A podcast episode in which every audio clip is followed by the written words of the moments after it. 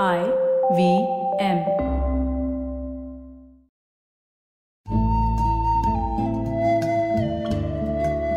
IVM के Hindi travel podcast टेढ़े मेढ़े रास्तों पर आपका स्वागत है टेढ़े मेढ़े रास्ते ही क्यों वो इसलिए कि घूमना भी तो ऐसे ही रास्तों की तरह पेचीदा और लगातार उतार चढ़ाव भरा होता है, जहाँ हर पल कुछ नया देखने और महसूस करने को मिलता रहता है। शर्त बस यही होती है कि आँख कान खुले रहने चाहिए। मैं हूँ केशव चतुर्वेदी और मैं आपको ले चलूँगा इस ज़बरदस्त यात्रा पर। और सुनाऊँगा ऐसी मज़ेदार कहानियाँ, शहरों, किलों, महलों, सड़कों और सबसे अहम इंसानों की, जो पिछले 20 साल से ऐसे ही रास्तों पर भटकते हुए मैंने सिर्फ़ आपके लिए इकट्ठा की हैं। तो आइए शुरू करते हैं। घूमने के लिए अगर आपको निकलना है तो अक्सर वही जगह ध्यान में आती हैं जहाँ सभी लोग जा रहे हैं। वही पर्यटन के केंद्र, जिनकी तस्वीरें हर टीवी चैनल या पत्रिकाओं में या इंटरनेट पर बिखरी रहती हैं। लेकिन अगर मैं आपसे कहूँ कि अहमदाबाद भी घूमने की अच्छी जगह है तो शायद आपको सहसा विश्वास नहीं होगा। पर सच्चाई यही है। अहमदाबाद में घूमने और देखने के लिए बहुत कुछ है। बस नज़र होनी चाहिए। रेलवे स्टेशन हो या हवाई अड्डा, वहाँ से शहर के रास्ते में आपको यह तो लगता है कि हाँ, शहर संपन्न है। लेकिन देखने को क्या है यह समझ नहीं आता। लेकिन शहर में घूमने पर पता लगता है कि यहाँ तो एक से एक नगीने भरे हुए हैं। वैसे तो शहर में जब से नर्मदा का पानी पहुँचा है तो साबरमती नदी जो कभी सूखी रहती थी, उसमें आज खूब पानी है।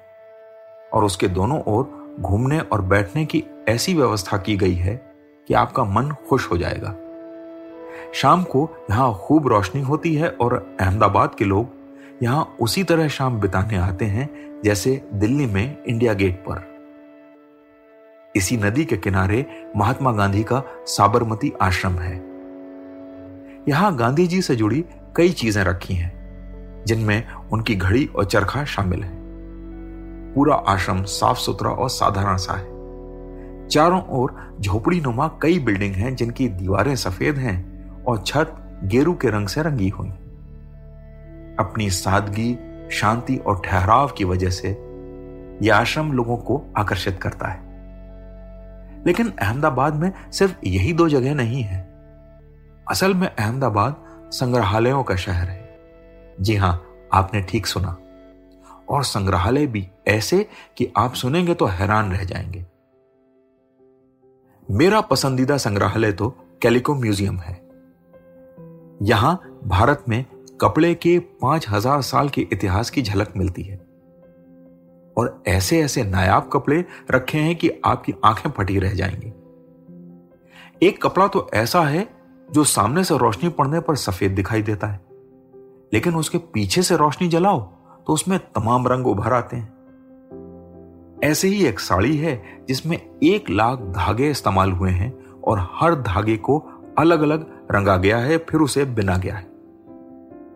कैलिको म्यूज़ियम मुझे इसलिए भी बहुत पसंद आया क्योंकि उसकी इमारत पुराने गुजराती ढंग से बनाई गई है। और उसके आहते में जब मैं पहुँचा था तो दो मोर नाच रहे थे। गजब की सुंदरता बाहर भी थी और अंदर भी। इसी तरह दूसरा शानदार संग्रहालय है पुरानी कारों का। हाँ, इसे विंटेज या पुरानी कार का म्यूज़ियम कहते हैं। यहाँ कार के साथ साथ बग्घी, रेल के पुराने सैलून वगैरह सब रखे हैं। कारें तो ऐसी हैं कि आप पूरा दिन यहीं बिता सकते हैं। पुराने जमाने की लिमुसीन भी है और इन कारों को देखकर लगता है कि पिछले सौ साल में कार की दुनिया में कितना बदलाव आ गया है। अहमदाबाद में एक और अजीबोगरीब बर्तनों का संग्रहालय है। जितने भी संग्रहालय हैं, उनमें यह लाजवाब है। वो इसलिए कि यहाँ सदियों पुराने चार हज़ार पाँच सौ बर्तनों की मदद से इंसान के इतिहास को समझने की कोशिश की गई है। हमारे विकास में हमारी रसोई की अहम भूमिका है और ये बात यहाँ आकर ही पता चलती है। तो जो लोग ये कहते हैं ना कि हमें खाने में कोई रुचि नहीं है, उन्हें यहाँ आकर एक बार देखना चाहिए खाने की अहमियत क्या है। वैसे भी हमारे यहाँ यह कहा गया है, पहले भोजन और फिर भजन। अहमदाबाद में बात सिर्फ़ बर्तन तक ही नहीं रुकती जीवन के कई पहलुओं पर यहाँ लोगों ने संग्रहालय बनाकर रखे हैं। चाहे खिलौने हो या डाक टिकट, यहाँ तक कि पतंगों का भी म्यूज़ियम है। लेकिन संग्रहालयों की दुनिया के बाहर निकलें तो अहमदाबाद में वास्तु के भी कई हैरान कर देने वाले नमूने हैं। इनमें मुझे जिसने सबसे ज़्यादा आकर्षित किया, वो है झूलती मीनारें। इटली के पीसा शहर में तो झुकी हुई मीनार है। अहमदाबाद में उससे एक कदम आगे निकलकर झूलती हुई मीनारें भी मौजूद हैं। जोड़े में बनी ऐसी मीनारें शहर में दो जगहों पर हैं। एक सारंगपुर दरवाजे पर और दूसरा कालूपुर रेलवे स्टेशन के पास। कालूपुर वाली मीनारों का तो हाल बुरा है और इसका कारण है अंग्रेज़।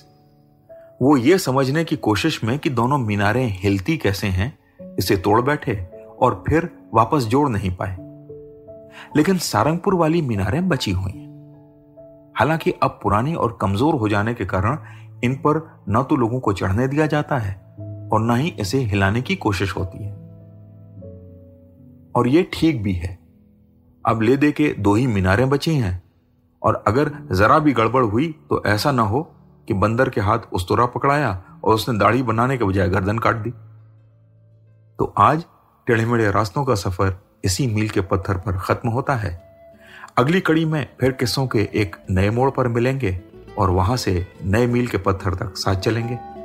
और हाँ अगर आपको यह पॉडकास्ट पसंद आया हो तो इसे अपने दोस्तों और परिवार वालों से शेयर कीजिए, क्योंकि सफ़र का मज़ा तो साथ चलने में ही है।